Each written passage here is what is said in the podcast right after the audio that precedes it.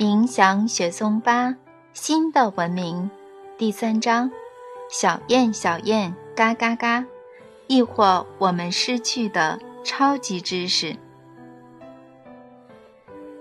我和儿子离开岸边，他走在前面，但样子变了，从刚才的理性和专心变成开心和兴奋，有时还边走路边转圈，或跳到空中。飞快地跟我说：“我没有照顾过兔子，爸比，我做的是别的。要怎么说呢？嗯，生育吗？不是，创造吗？也不太合适。啊，我记得了，你们是说孵蛋，所以我在孵蛋。你在孵蛋，什么意思呢？那是母鸡或其他鸟类的工作。”这我知道，但我必须自己孵。为什么呢？从头到尾告诉我吧。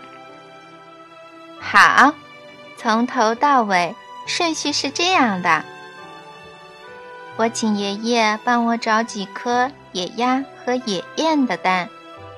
爷爷一开始虽然有点抱怨，但三天后还是带了四颗大雁蛋和五颗比较小的。野鸭蛋给我。后来我挖了一个小洞，底部铺上鹿粪堆肥和小草，再用干草盖住，最后把爷爷给我的蛋全部放上去。堆肥是做什么用的？保温，蛋必须保温才会孵化。嗯，上方也要保温。所以我有时会亲自趴在上面，用肚子盖住小洞。如果太冷或下雨，我会叫熊躺在上面。熊不会把蛋压破吗？熊的体型虽然很大，但孵蛋的洞很小。它躺在上方，而蛋在底部。我也会叫母狼保护蛋，或是自己睡在旁边。直到蛋开始孵化，亲眼看到孵化真是开心。不过有些没有孵出来。我拿的九颗蛋孵出了两只小雁和三只小鸭。我喂它们草的种子和敲碎的坚果，还亲自喂它们喝水。每次我喂它们的时候，都会邀请栖息在附近的动物来看。为什么呢？要让他们看到我是怎么照顾的，他们才知道不能碰这些小雁和小鸭，应该要保护它们。我自己也睡在孵化雁和鸭出来的地洞旁边。嗯，但如果晚上太冷或下雨，我会叫熊睡在一旁，好让它们可以依偎在温暖的毛里，这样对它们很好。如果按照顺序，接下来是，嗯，我在地洞的周围插上木桩，用树枝绑成围篱，巢的上方再用树枝盖住。小雁和小鸭长大，学会爬出地洞后，我会沿着它们的巢绕圈，断断续续地吹口哨，嘘嘘嘘，它们会立刻爬上来。嗯，跑到我的后头，他们也会试着追熊，但我训练他们不能这么做。熊可以走很远的路，但它们可能会死掉。不过，它们都平安长大，长出羽毛，也会飞了。为了训练它们，我把它们抛到空中，后来它们就开始自己飞，但最后都会回到自己的巢里。到了秋天，很多鸟类都会集体南迁。我那几只长大的鸭子跟着鸭群，雁跟着雁群，全部飞往温暖的地带。但我猜测，几乎完全相信它们一定会在春天回来。它们果真回来了！哦，真是太好了，爸比！它们回来时，我听到它们开心地发出嘎嘎声。我跑到它们的巢，也发出嘘嘘声。我喂它们吃草的种子，嗯，还有我事先捣碎的坚果仁，它们从我手上叼走食物，让我好开心。四周的动物因为我的叫声跑来，也跟着很开心。你看，爸比，我们到了。你看，两丛醋栗间有个隐秘的地方，我在那里看到儿子所住的鸟巢，但旁边什么动物也没有。你说他们回来了，可是我什么也没看到。他们现在不在，飞去散步。或去找东西吃了，所以不在这里。不过你看，爸比，瓦洛加推开树枝，开出小缝，让我看三个凹下去的鸟巢，其中一个有五颗小蛋，看起来是鸭蛋；另一个巢有颗比较大的蛋，是燕蛋。哇，表示他们真的回来了，还下了蛋。呃，只是不多。是啊，瓦洛加兴奋地大喊：“他们回来还下蛋了！如果我从他们的巢拿走几颗蛋，再多喂他们几次，他们还会下更多的蛋。”我看着儿子开心的神情，不明白他为何如此兴奋，于是问他：“为什么你这么开心，瓦洛加？”我知道你们都不吃蛋，爷爷和你妈都不吃，所以你做的不能叫任务或工作，因为没有带来实质的好处，是吗？但还是有人吃蛋呀。妈咪说，只要是动物愿意给人的，都可以使用，特别是还不习惯只吃植物性饮食的人。你在这里的行为和别人有什么关系呢？我知道一定要这么做，住在家园的人才不会为了农事而过于烦恼，甚至几乎不用烦恼。这样一来，他们才有时间思考，这是可以办到的。前提是你要了解造物者创造世界的用意。我很喜欢思考他的思想这门科学，这是最伟大的科学，人人都应了解。举例来说，我们要明白为什么它让鸟在秋季南迁，但为什么不留在温暖的地带，反而会飞回来呢？我想了很久，最后猜它这么做是因为它不想让人类在冬季时过于忙碌。冬天时，鸟类没办法自己找到食物，所以迁徙到别的地方。但他们不留在南方，而是回来帮助人类，这是神的巧思。人还要多多理解造者的用意。瓦洛加，所以你的意思是说，鸭和雁可以栖息在一座或多座家园，下蛋，自己找食物吃，秋天南迁，春天又飞回来？是的。我亲眼看到了，我知道你看到了，但我有一个疑虑，呃，可能会让你沮丧，但我还是要说出事实，这样你才不会因为你提出的见解而被人嘲笑。告诉我事实，爸比。呃，有一种科学叫经济学。经济学家会计算生产各种商品的最好方法。就以这些蛋为例，我们的世界盖了很多鸡舍，大量的母鸡养在同一个地方。它们下蛋后，蛋被送到商店，人再去商店购买。呃，想买多少就买多少。这一切都是为了确保每一颗蛋耗费最少的劳力和时间。什么是劳力，爸比？生产每一颗蛋需要用到的资源和时间，需要仔细思考怎么做比较有效、比较好。好，我试着想想看，爸比。只要全面思考，自然就会明白。不过计算会用到统计数据，我在想办法找经济学家要资料。但我现在什么都可以算出来，爸比。瓦洛加皱了一下眉头，或者是在思考。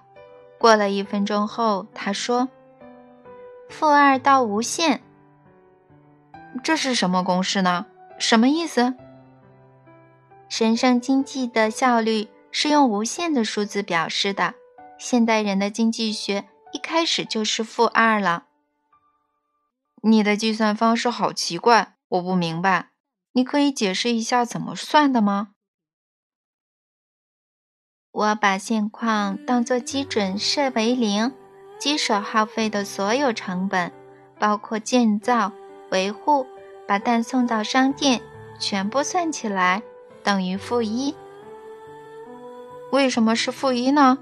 这些成本应该用卢布和格比表示。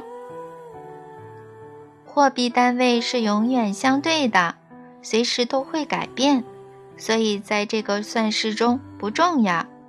要一起归在负一这个任意值中，无论成本多少，如果从零开始计算，都能以负一表示。那另一个负一是怎么来的呢？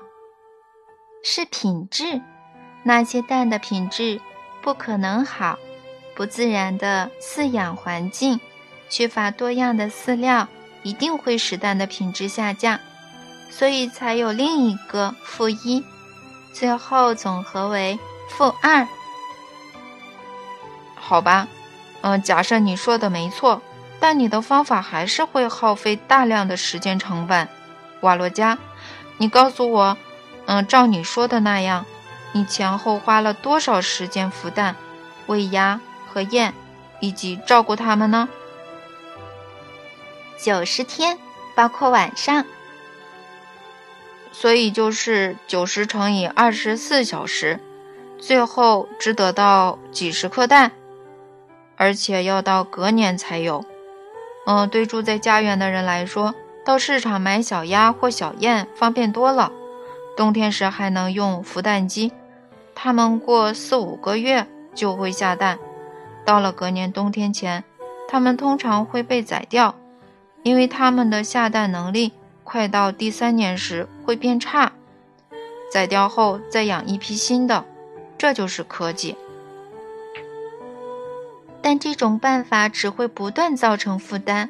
爸比，你每天都要喂它们，嗯，储存食料过冬，每隔一年就要养一批新的。是啊，要喂它们，养一批新的。不过多亏现代的技术。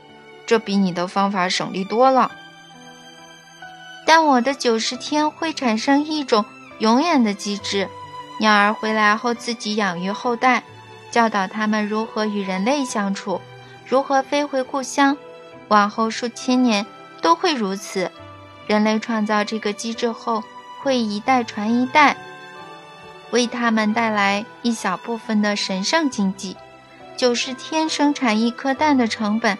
经过一百年后，只会变成几分钟，而且逐年减少。那些成本会被一种强大的力量抵消，这种力量带来的意义不输给鸟儿产下的蛋。什么力量呢？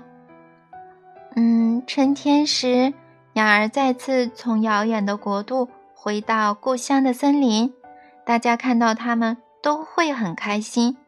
它们会带来正面又愉悦的能量，很多人的疾病会不翼而飞。但如果它们除了从南方飞回来外，还直接飞到住在家园的你面前，用开心的鸟鸣或兴奋的歌声迎接你，能量还会增强九十倍。它们的歌声不止给人带来欢乐和力量，也让人周遭的世界受惠。瓦洛加说的很有自信，一副受到启发的样子，看起来再继续跟他争论不太明智，所以我装出沉思或暗自思考的模样。我感到有点沮丧，发现自己没有能力教他，甚至给他一点建议也无能为力。他在这里受到什么神奇的抚养和教育呢？我的儿子站在我的面前。我却觉得他是来自不同星球或文明的小孩。他对生命有不同的看法，保持的观念和思考的速度也与我们不同。他能在转眼间做出计算，而且即使我用电脑计算一年，他的答案显然也比我的精确。他脑中的东西似乎与我们颠倒，或者这样说比较正确：我们到底把生命扭曲成什么样子了呢？生命的概念与意义都不像样了，所有灾难都因扭曲的生命而起。虽然一定是这样，但我还是想知道自己能帮儿子什么。但怎么帮呢？不再奢望的我，冷静地随便抛出一个问题：我会再想想看你所说的经济，说不定你是对的。呃，不过你告诉我，儿子。你在这里做了很多事情，而且乐在其中，但你有没有遇到过什么问题呢？瓦洛加深深叹了一口气，看起来很难过的样子，沉默了一下，才回答：“是啊，爸爸，我的确有个蛮大的问题，而且只有你能帮忙解决。”瓦洛加看起来难过，我反而很高兴，他终于。需要我帮忙了。你所说的大问题是什么，爸比？你还记得你上次来的时候，我说我长大后要去你们的世界吗？记得，你说要来我们的世界找一个宇宙女孩，让她幸福，与她一起创造家园，养育孩子。我记得你说过，所以你没放弃这个想法吗？没有，我常常想到未来，想到那个女孩和家园。我还仔细地想象他与我一起生活的时光。你和妈咪会来做客，亲眼见证我和这个女孩创造的梦想成真。那你的问题是什么呢？害怕找不到那个女孩吗？不是，我会找她，而且一定找得到。走吧。我再带你去一个小空地，你就会明白，感受得到我的问题。我和儿子走到安纳斯塔夏空地隔壁的小空地，我们走到空地中间，瓦拉加请我坐了下来，自己用双手凑到嘴边，拉长音的大喊：“啊啊！”他先往一个方向大喊。接着第二个、第三个，才过两三分钟，空地四周的树顶开始出现沙沙声，好几只松鼠在树枝间迅速跳动，最后聚集在一棵雪松树上。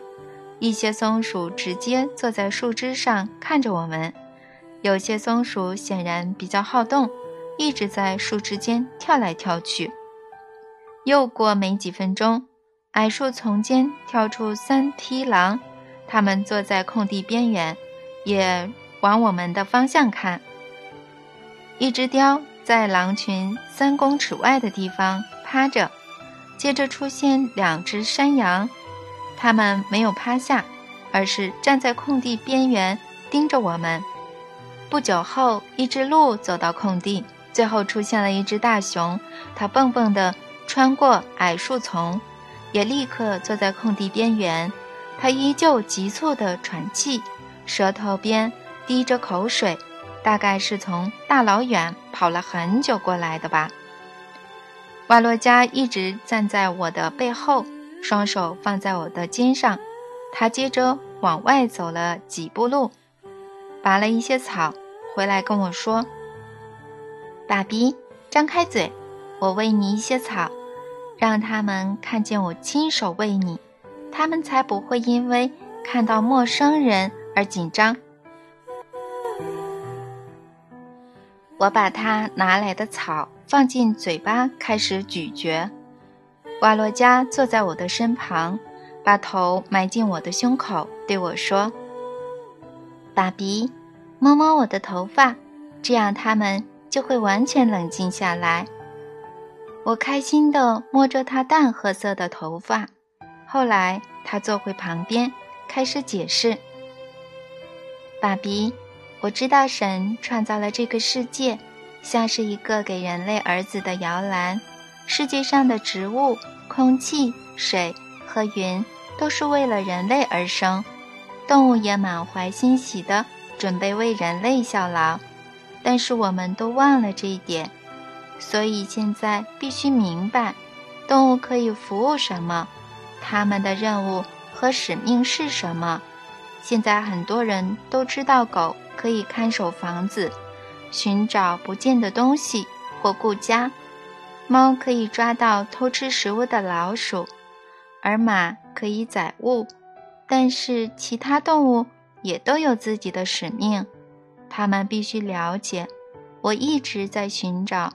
了解眼前这群动物的使命，他们现在全部坐着等我的指令。从开始与他们相处、理解他们的使命到现在三年了。以那只熊为例，它的大熊掌很有力气，可以挖出贮藏食物的地洞，把食物放入地洞之后再把食物挖出来。它也懂得怎样。从树洞取得蜂蜜，这我知道。瓦洛加，阿纳斯塔夏跟我说过，以前的人把熊当做家里的帮手。妈咪也跟我说过。不过你看，我教了这只熊什么？瓦洛加起身往熊的方向伸出右手，他弓起身子，看起来还停止了呼吸。瓦洛加拍了大腿一下。那只大熊便迅速地跑了起来，趴在儿子的脚边。瓦洛加蹲在他的大头旁，拍了拍后，呃，挠挠他的耳朵。熊开心地低吼了几声。瓦洛加站起来，熊也立刻跳起身，专注地观察儿子的一举一动。瓦洛加走到空地边缘，拿起一根枯枝，插在离我约十公尺的地方。接着回到空地边缘，走向一棵高约一公尺的小雪松，摸了树干后拍手两次，熊立刻冲到雪松旁闻一闻。接着，不可思议的事情发生了：儿子坐回我身旁的草地上，我们开始观察眼前的景象。熊闻了小雪松一会儿，接着往后退了几步，仿佛在测量什么。他又跑到瓦洛加把枯枝插进土里的位置，突然用前掌挖起土来。他用强而有力的爪子挖土，不到几分钟就挖出直径约八十公分、深半公尺的洞。他看着自己的杰作，甚至把头埋进洞里，似乎在闻味道。他后来跑向瓦洛加指定的雪松。挖起周围的土，等到周围好像变成一道壕沟后，他用后掌坐在树旁，前掌伸进壕沟，连着大块的土壤拔起雪松。接着他起身，前掌抓着那一大块土，用后掌走到刚刚挖洞的地方。他小心翼翼地坐下，把雪松放进洞里，结果洞的直径多出十五公分。他往后退了几步，看着目前的成果，接着又拔起雪松放在旁边，再添一些土后，才把雪松种回去，大功告成。熊再度后退，看着自己的杰作，看来很满意的样子，因为他走回已经种下去的雪松旁，开始用土填满雪松周围的空隙。他从地上。舀起土，塞进空隙后，用前掌拍一拍，把雪松周围的土铺平。刚才发生的事情实在很有趣，但我之前就看过松鼠把干香菇和坚果拿给阿纳斯塔夏，以及几只狼与他一起玩乐，帮他抵挡野生狗群的攻击。除此之外，现在很多人都能去马戏团看表演。欣赏动物耍出各种花招，我家的小狗松儿也会开心地执行很多命令。我在泰加林空地所看到的，乍看很像马戏团表演，只是不在高空围着网子的表演场内，而是在大自然中。表演者也不是关在狭窄兽笼的马戏团动物，而是自由自在的泰加林栖息者，或者说他们是野生动物。我们可能觉得他们是野生的，但对儿子而言，他们是朋友和帮手，就像我们的宠物一样。然而，两者仍有一个神秘而不可思议的差异。宠物和家禽的忠诚，是因为人让它们有吃有住。去看马戏团动物表演的人，应该也会发现，驯兽师每次在狮子或老虎成功完成指令后，都会从腰间的袋子或口袋拿东西给它们吃。马戏团的动物一生关在笼里，无法自己觅食，完全依赖人类，但在泰加林这里。动物完全自由，有能力觅食及寻找栖息之所。虽然如此，它们还是亲近人类，而且不止亲近，听到呼喊后还会全速冲向人类并执行指令。它们总是迫不及待，甚至带点服从的执行指令。为什么呢？它们可以得到什么回报吗？瓦洛加没给熊任何食物。但熊比马戏团动物吃到食物后的表情开心好几倍。依照瓦洛加指令种树的熊站在原地，不断变换前后掌的重心，专注地看着它，仿佛还想再做一次或执行别的任务。这还真是奇怪，一只巨大的泰加林熊这么希望为人类做点什么，更何况。对方还是一个孩子。瓦洛加不打算再给熊新的任务，而用手势示意他过来，双手摸摸他嘴边的毛，稍微弄乱了一下，接着拍拍他的嘴巴说：“你做得很棒哦，不像山羊那样。”他心满意足地低吼，听起来这只看似凶猛的野兽开心到不行。阿纳斯塔夏说过，人类可以散发看不见却有益的能量。地球上的所有生命都需要这种能量，就像需要空气、阳光和水一样。即使太阳的光线也不过是人类伟大能量的反射。我们的科学发现很多能量，甚至知道如何自行发电、分离原子及制造炸弹。但我们的科学对于人类散发的能量，一种更有意义、更重要的能量，又有多深的研究呢？而且是用什么方式研究呢？整个科学界有研究这种能量及其神秘潜能的学派吗？有人研究人类整体的潜能，以及人类在全世界和全宇宙中的使命吗？或许有人不择手段地阻碍人类了解自己呢？没错，就是阻碍。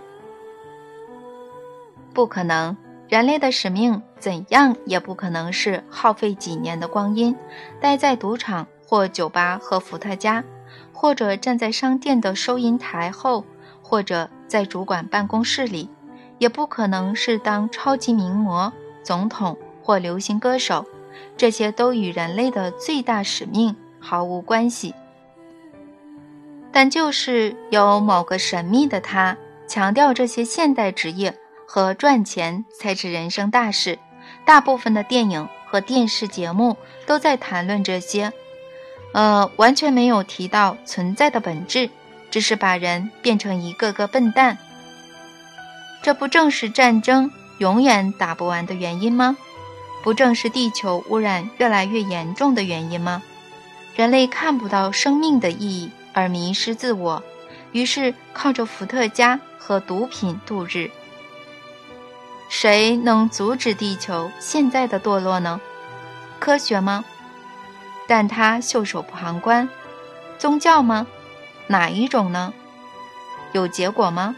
或许每个人都该好好反省。为了自己，想要反省，就得学会思考。但要在哪里呢？什么时候呢？毕竟我们每天都在汲汲营营的生活，就连稍微试着思考人类存在的意义，都会受到干扰。贩卖半裸体的淫秽杂志，好啊；享受变态的性行为，好啊；展现并讨论变态的兽性，好啊；媒体报道并讨论嫖妓，好啊。而越来越少人去触及人生的意义和使命，那些渐渐变成了禁忌的话题。我停止思考并望向儿子，他坐在旁边的草地上。若有所思地看着我，我想他大概还想给我看什么东西。于是我问：“你刚在跟熊说话时提到山羊，那是什么意思呢？”爸比，我怎样也找不到他们的使命。为什么要特地找呢？大家都知道山羊的使命就是给人羊奶。是啊。羊奶，但说不定还能教会他们什么？还能教什么呢？为什么要教呢？我一直在观察它们。山羊会咬掉树木和树墩的树皮，也能咬断灌木的树枝。如果让它们生活在家园中，会对里面生长的植物带来危险。为了避免这种情况，我试着教导他们修整家园的绿色围篱。修整？是的，爸比，修整。毕竟人类也会为了美观修剪灌木丛，修成平面的墙或有造型的图案。爷爷说你们把这种称为造景。可是山羊完全不知道我要他们做什么。你怎么教他们呢？现在就让你看。瓦洛加拿起用荨麻纤维编成约三公尺长的绳子，一端绑在一棵小树，另一端穿过灌木丛。他接着用手示意两只山羊过来，分别摸摸它们后，摸了一下灌木，甚至亲自咬断一个树枝。他对山羊说了些话，它们开始精力充沛地咬着灌木的树枝。每当它们接近绳子标示的界限，瓦洛加都会拉拉绳子，发出表示不行的声音。他们会停顿一下，伸长嘴巴，一脸疑惑地看着儿子，接着又摇起灌木的树枝，不理会绳子。你看，爸比，没有用，他们不知道自己要沿着绳子。把灌木丛修整整齐。我看到了，所以这就是你所说的问题吗？这不是主要的问题，爸比，是别的。是什么呢？爸比，你看到了每种动物听到我的呼叫时都很开心的跑向我吗？看到了。我和他们合作好几年了。他们已经习惯和我沟通，而且只和我一人。他们都很期待互动，期待爱抚。可是如果我要去你的世界，他们一定会很想我。不会有人亲近他们，不会有人叫他们靠近或给他们任务。我觉得，与人沟通、为人效劳，已经变成他们生活中最大的意义。他们不能和阿纳斯塔夏沟通吗？妈咪有自己的圈子，有自己友好的动物，而且她很忙，没有时间顾到所有动物。但是这些，瓦洛加指着仍坐在空地边缘的动物，是我亲自挑选的动物，我自己一个人和他们合作了好几年。三个月前。我请爷爷在我训练的时候也要在场，虽然他有点怨言，但还是每次都在。嗯，但在不久前，他说他不能取代我。为什么？爷爷跟我说，我不像你一样，我对训练没什么兴趣。接着又开始唠叨，说我不应该花这么多时间在每只动物身上，不应该这么常给动物爱抚。说这些动物不仅把我视为领导者，也把我当做小孩儿，因为年纪比较大的动物都是看我长大，还当过我的保姆。总之，我犯了一些错误，现在必须改正，但我没办法靠自己的力量改正。我看着仍坐在空地的动物，它们看起来都在等待瓦洛加给予指示或任务。我想象他们会有多思念瓦洛加，就像我的小狗松儿，在我离开郊区小屋几天或几个星期后，也会非常想我。松儿有个温暖的狗屋，我没有把它绑起来，它可以在田间、树林里或村里乱跑。我还有位邻居每天喂它，煮粥给它吃，拿骨头给它咬。但邻居跟我说，他很想念您，弗拉迪米尔先生。他常常坐在门边看着您回家的马路，有时还会悲鸣。每当我回家时，松儿都会直接冲向我，磨蹭我的双脚，有时还欣喜若狂地跳上来，试着舔我的脸，用脚弄脏我的衣服。我不知道怎么教他收敛自己的情绪，但坐在空地的这些动物，它们在我们的对话时一直安静地看着我们。它们想要什么呢？又没有人强迫它们这样坐着或等待人类的指令。天啊！我的脑中突然清楚浮现一个想法，让我的心震了一下。不是只有这些坐在泰加林空地的动物，而是地球上的所有动物都有自己的使命，都在期待与星球的最高存在——人类接触。他们被创造出来的目的，就是帮助人类完成最高的使命。他们和星球上的所有生命一样，都是神为了帮助人类实现伟大的任务而创造的。但是人类，我看着坐在泰加林空地的动物，终于明白儿子真的遇到一个严重的问题。他没办法直接丢下这些动物不管，但也没办法抛弃与一位女孩打造家园的梦想。没错，瓦洛加，这真是一个大问题，看来无解了，没有办法。我对儿子说。有一个办法，爸比，但不是靠我解决，不然是靠谁呢？只有你可以解决这个问题，爸比。我？怎么可能？我无能为力呀，儿子。爸比，只要你愿意，就能帮我。瓦洛加小声地说：“你真的这样认为？但你知道吗？”我真的不知道怎么做，你可能觉得要靠我，但我真的不知道啊。我坐在草地上，儿子站在我的面前，以哀求的眼神看着我，动着嘴唇，似乎在说什么。从他的嘴唇看来，他很小声地重复同一个词。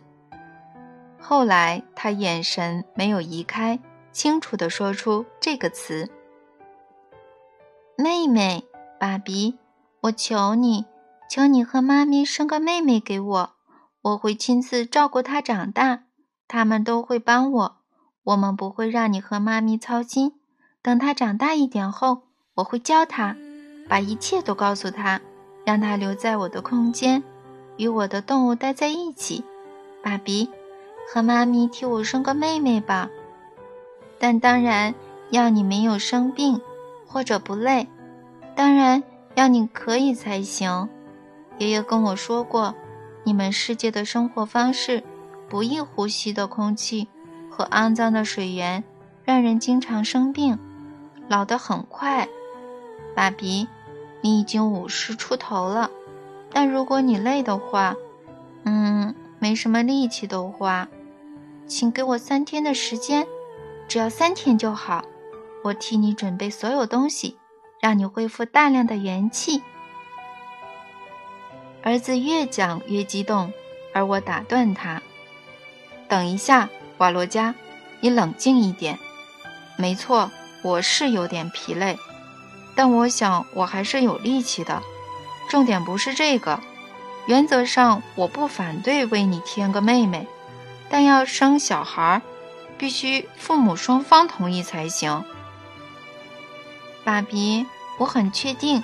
我知道妈咪一定不会拒绝。如果你同意，就别浪费时间了，开始准备生妹妹吧。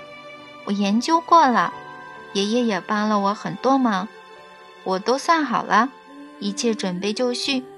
你和我待三天三夜，哪儿都不去，也不要因为任何事情分心，爸比，这样你就能恢复能量和力气。为什么你觉得？我没有足够的能量和力气，瓦罗加。我没有觉得不够，不过可以更多。好，我就在你这里待个三天，但得先让妈咪知道。爸比，让我自己跟他解释。我说我们要一起做一件事情，他就不会追问或反对了。好吧，那开始吧。我甚至开始好奇，儿子到底准备了什么，可以让人在三天内恢复大量的力气和能量。我先预告，他为我准备的流程看起来虽然奇怪，但到了第三天，我的感受却是难以言喻。说人年轻十岁、二十岁并不恰当。我的外表虽然只年轻了五岁，但体内，我体内的运转模式。似乎不同了，我不仅有了全新的力量，周遭的世界也变得有点不同。